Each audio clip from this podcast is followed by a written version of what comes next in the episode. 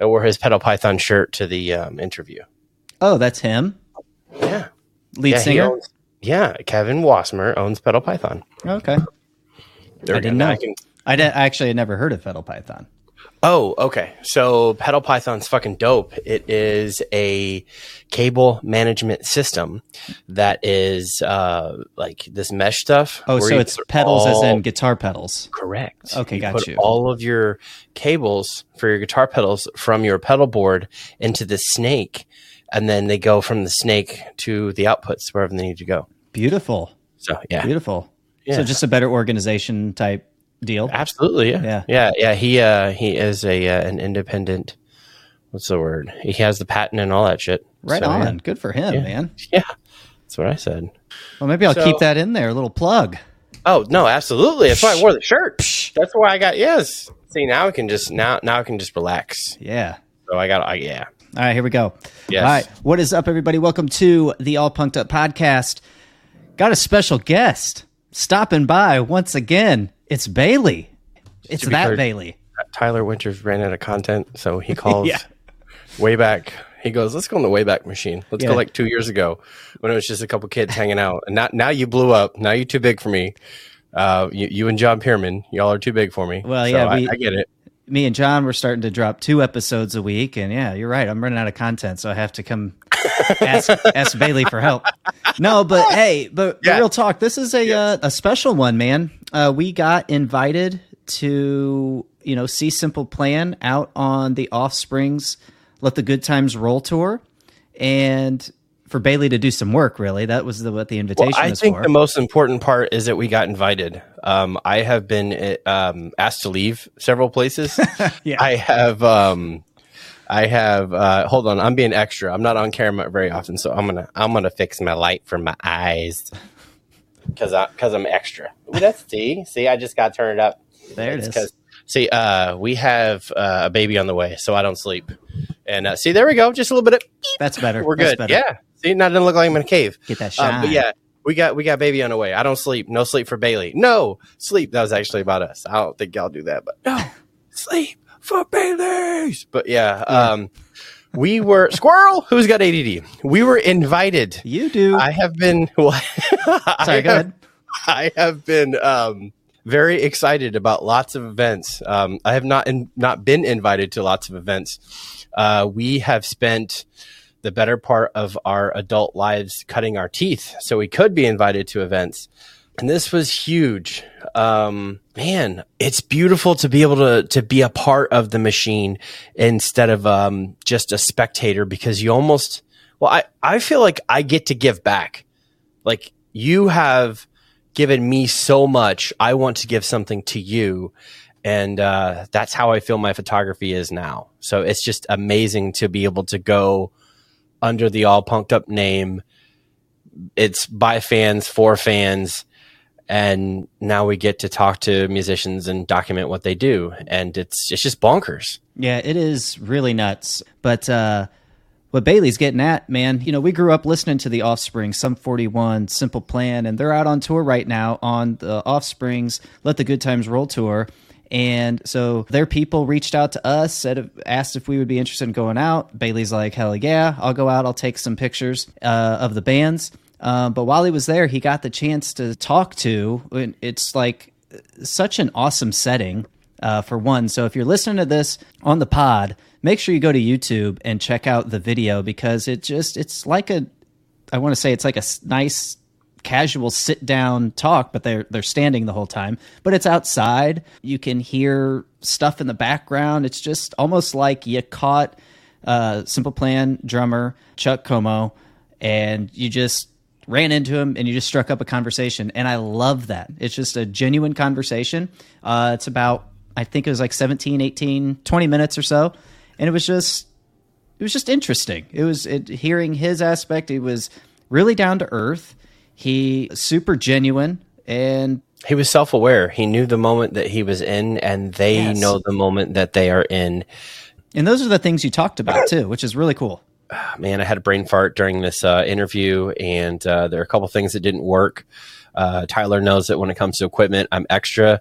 Uh, so I freaked out the entire time, and I told Tyler it was unusable. And uh, yeah, so dude, I was like, "How bad can it possibly be?" But you're like, "It's unusable," and I I trust your judgment because you're a big audio guy too, and you're big into equipment. So I'm like, "Geez, it's got to be like terrible." I was like, "Just send it to me and let me check it out," because I'm confident enough if it's decent, I can repair it. I can save it to some degree. It's not going to be like immaculate like if your equipment was working properly, but to the average listener, probably not going to notice much of a difference.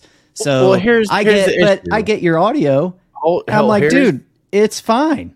you- well, you Way say that, better than I thought. Way oh. better than I thought. Okay, so and I want to give everybody full disclosure behind the scenes. Um, I have two Rode Video Go mics I absolutely love. They're always my go-to, and for some strange reason, they updated the firmware the day before I left for the show. And the Rode mics have always been phenomenal. They're they were dummy proof. Every person that uses the Rode mics just goes goes nuts for them.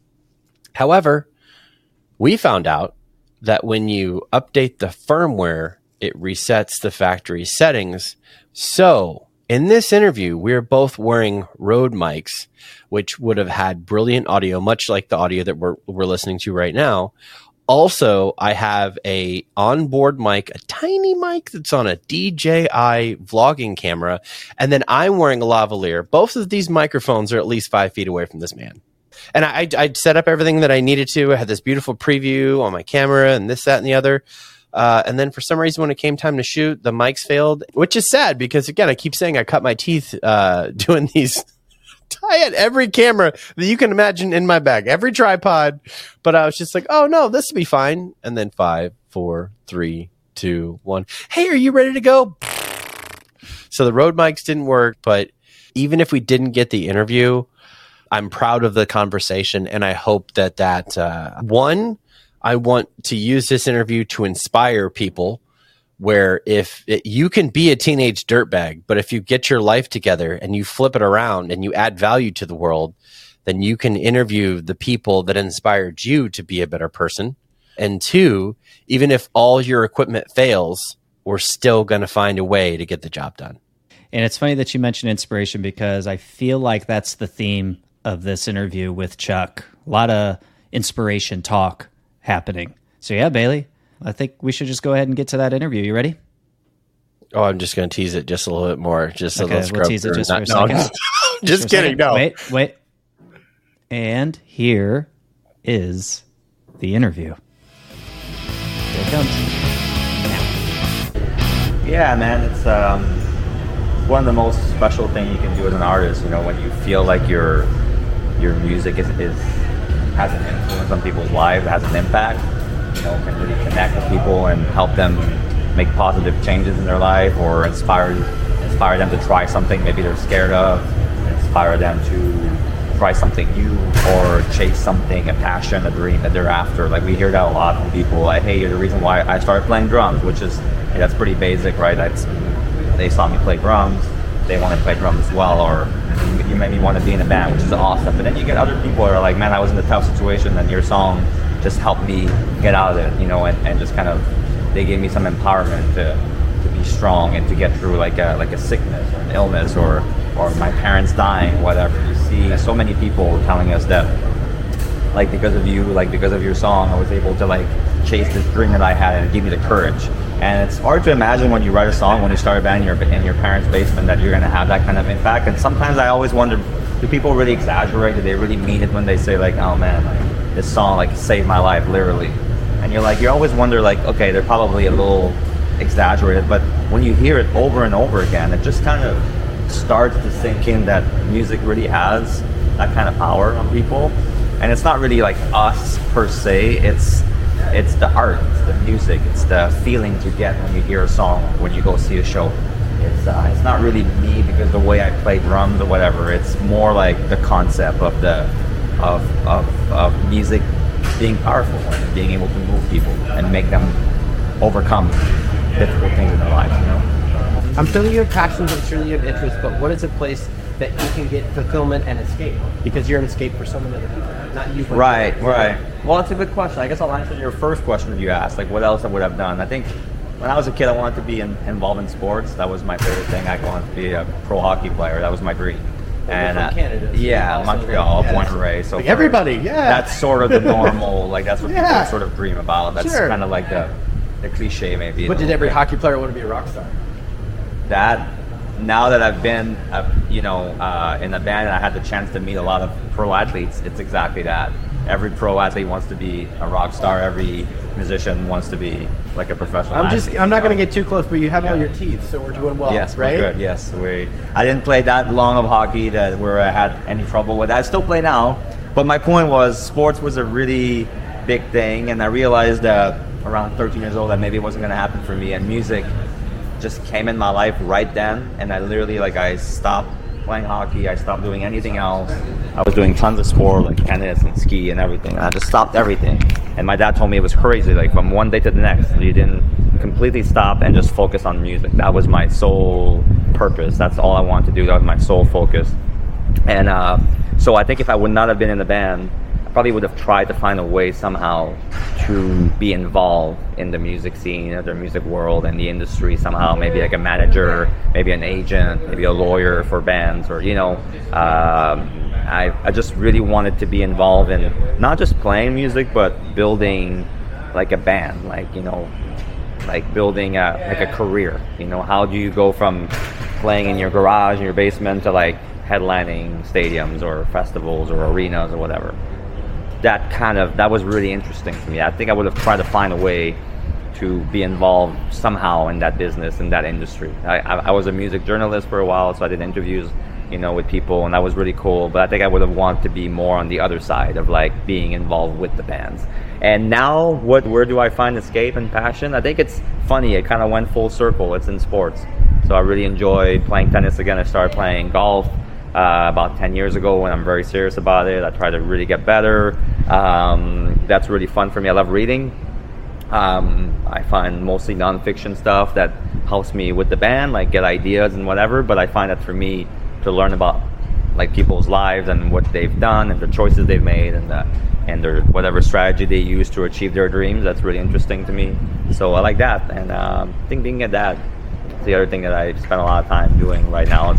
My son is eight, so this has become a gigantic part of my life. So being involved in that and getting better at that and um, doing it in the the most um, um, like heartfelt and um, enthusiastic way that I can is really the my sort of purpose right now. You know. we are very um, close in the sense of the ages of our children, and it's beautiful to be able to relate. But I think that there's another layer. Um, your art, as in like the entity, right? The whole the whole band, because I, I everybody's important. They have to be, and I'm just so grateful that you're you're hanging out with me. My pleasure. Um, it's one of my goals for my son not to sing perfect about me. Uh huh. Right. Have you thought about that? Um, yeah, of course. It's interesting how it the song, you know, we wrote it, and it's it, it's interesting because it's probably one of the most known song that we've made, and um, probably one of the most I would say powerful lyric that we ever wrote in our career. And it's very simple, right? I'm sorry, I can't be perfect, and everybody can relate to that. And I thought it was when we wrote it, we wrote it about trying to be in this band and trying to explain to our parents that you know it wasn't just a hobby for us. We really wanted to pursue this. It was important. Like we had to. It wasn't just a little phase or something. And I think for them coming from being like, you know, they all had like my mom, you know, did our, all her PhD, and my dad was a lawyer. So for them, it was very important that we went to, to college and we graduated and all that.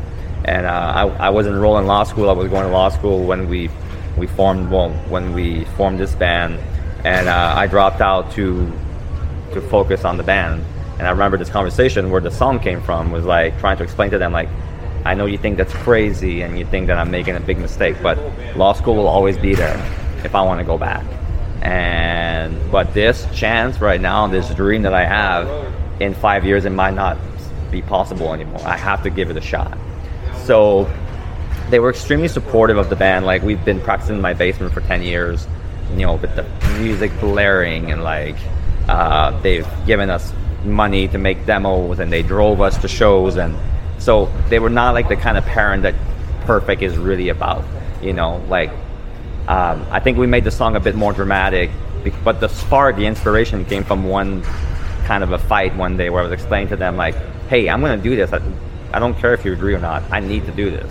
And i just left and i went outside and wrote some lyrics in a notebook. And i remember showing it to pierre and we came up with the chorus and the song together and we wrote the whole story. And i think we might have exaggerated a little bit how their reaction how bad their reaction was but we wanted to make it more universal like it could apply to anyone's situation and, and we knew that we had tapped into something that was um, that was quite profound you know like everybody I don't, I don't think we realized perfectly at the time how much it would resonate with people, but we knew there was something there to that subject, right? Because everybody wants to their parents to be proud of them, right? It's kind of like the one thing that you want to do in your life, you know.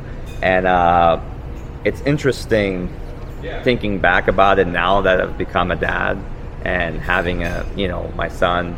Like, yeah, I certainly don't want him to feel like the person in that song felt. But at the same time, I would say that for me, like, if I can be half the parent that my dad has been to me and my mom has been to me, I think I'll succeed because they've been incredible. So I feel like it's I feel bad in the way that we wrote that song because I truly feel they were very supportive people.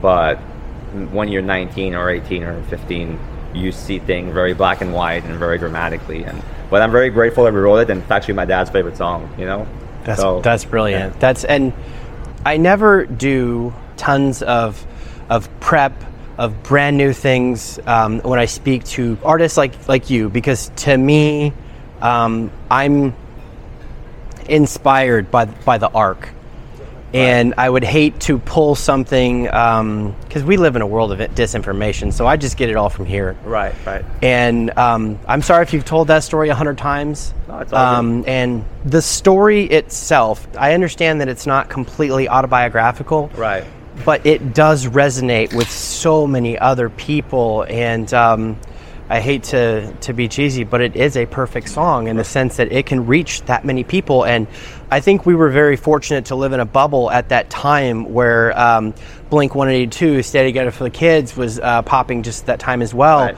And um, it's a, uh, another uh, thing that you mentioned, which has come full circle right now, is phase and we are living right now and and your art and these artists are the perfect uh, I sorry, I have to stop using that word, but they are uh, an amazing representation of it's not a phase, right? It's a it's a lifestyle, because I was here in 2002, 2003, just right. wringing wet, screaming the exact same songs that I'm going to do right. in nice. about an hour. Yeah, I, I feel that your art, uh, the the team's art rather, with Perfect and uh, the Stay Together for the Kids, it was um, there was um, mental health awareness. Was that something that was shared in your home?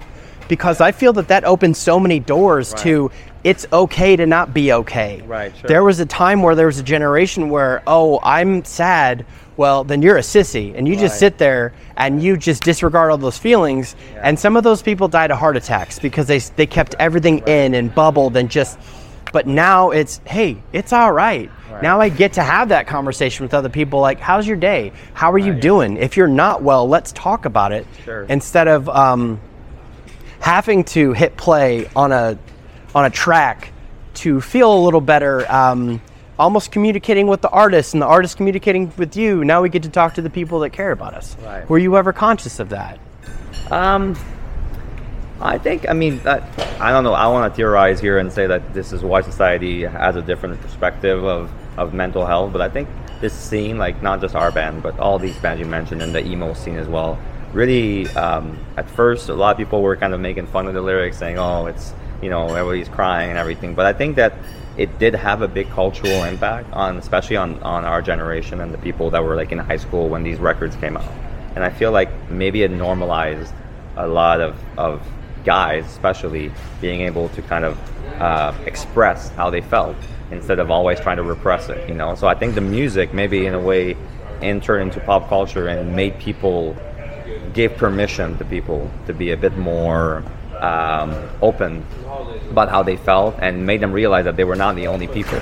You know, obviously music has always done that, but this scene was very sort of known. We have mental health days now. doing I'm that. not trying That's to cut you off, So, but we have yeah. yes, like there was not a Well, think mental health day when I was going Right. to Well, there's school. Been a, there's been a, a, a, a big social evolution Yeah. that topic, and I wonder sometimes if the this music scene, these songs, maybe help this new generation to be more mindful of how they felt and how their peers felt and their families or you know whatever these issues were. I think it made it. Um, I'm not gonna say it made it cool because it's not about being cool or not. It made it just more normalized, acceptable. You know, more like um, it made it like it was, like you said, it was okay. when Perfect hits top 40 radio and Jimmy Kimmel and KROQ, Right. people are going to start to talk. That's and what I mean. again, I'm not saying it's the only entity, but it's beautiful to have that because now we get to have those conversations. So I just, I um, I never know what artists think when they write things, and um, something comes, some things come from passion, and some things come from anger. But it's beautiful that this made a positive change. Yeah. Um, well, I know like the, the, the one thing I'll say that I don't think at the time we really understood or realized that the song would be as important as it was in our career and for our fans. Like, but I remember the first time that we started to have like that intuition. We were playing show. I remember I think it was in Burlington, Vermont, and it was the one the first time we played that song live.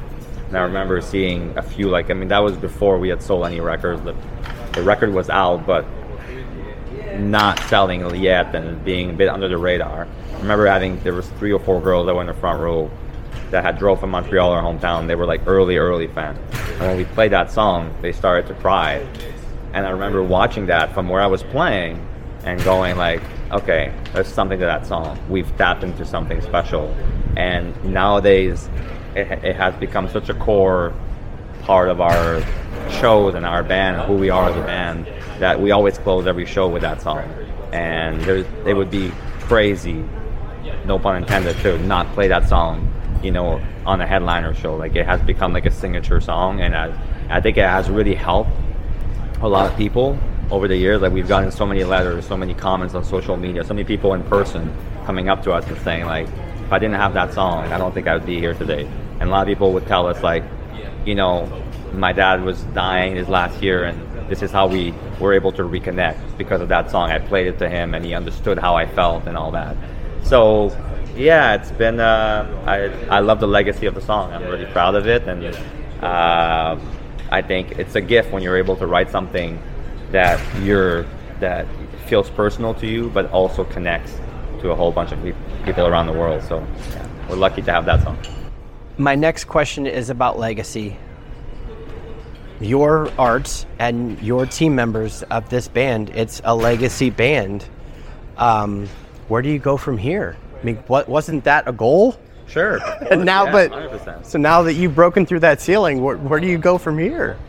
I think I think we still have lots of aspiration and dreams for the band. I think that it's pretty cool that I feel we have entered a phase where if we want to keep playing for another 20 years, people will be there and will show up. And we've entered that sort of that era of the band where it's like it's not in danger of just not existing anymore or not having fans showing up to shows. Like, I mean, but the goal now is like, okay, can we can we take it to a whole different level? Can we keep reaching new people? Can we make new fans from the new generation? Like, you know, make people that are, you know, 12 or 15 now or even 9, 10 years old, can they become fans? Can we become, you know, almost like, it's pretty crazy to think of ourselves as a classic rock band, but I feel in a way like some of these bands of our era and a bit before, like we're entering that phase where you become like, you know, classic. So Bowling for Soup wrote 1985 right. Yeah. in 2005. Right. Where are we now? It's true. 2024. So it's 20 years later, right? Yeah. kind of so you that. have not not the art has become that classic rock status, not the classic rock Which is sound. kind of a, a very weird thing to wrap your head around when you're in it, you know, because it doesn't feel to me it feels like yesterday that we put out our first record. But at the same time, it is it's been more than 20 years as a band, and I think that when you reach these kind of uh, like this kind of uh, like longevity, it, I think it gives you a chance to, in a way, like uh, take the band even higher and reach more people. Like, Well- that's always been our goal since day one. It was to reach people. It was to play in front of as many people as we could, and it was to have people hear our songs. And that's still the goal today.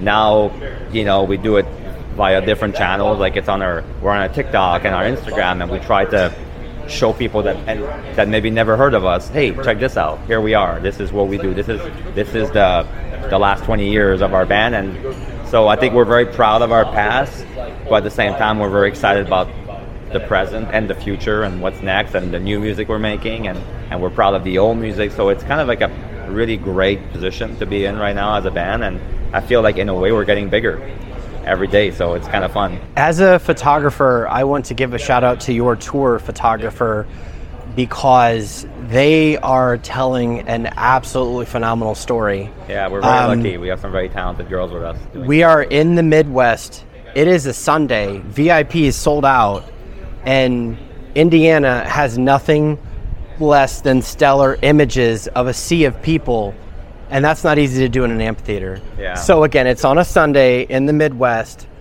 at the end of summer. School's uh, school's not in. People have places to go, Right. but they choose. They still choose to enjoy your art. Thank you so much for hanging out with my me. My pleasure thank you so much pleasure talking to you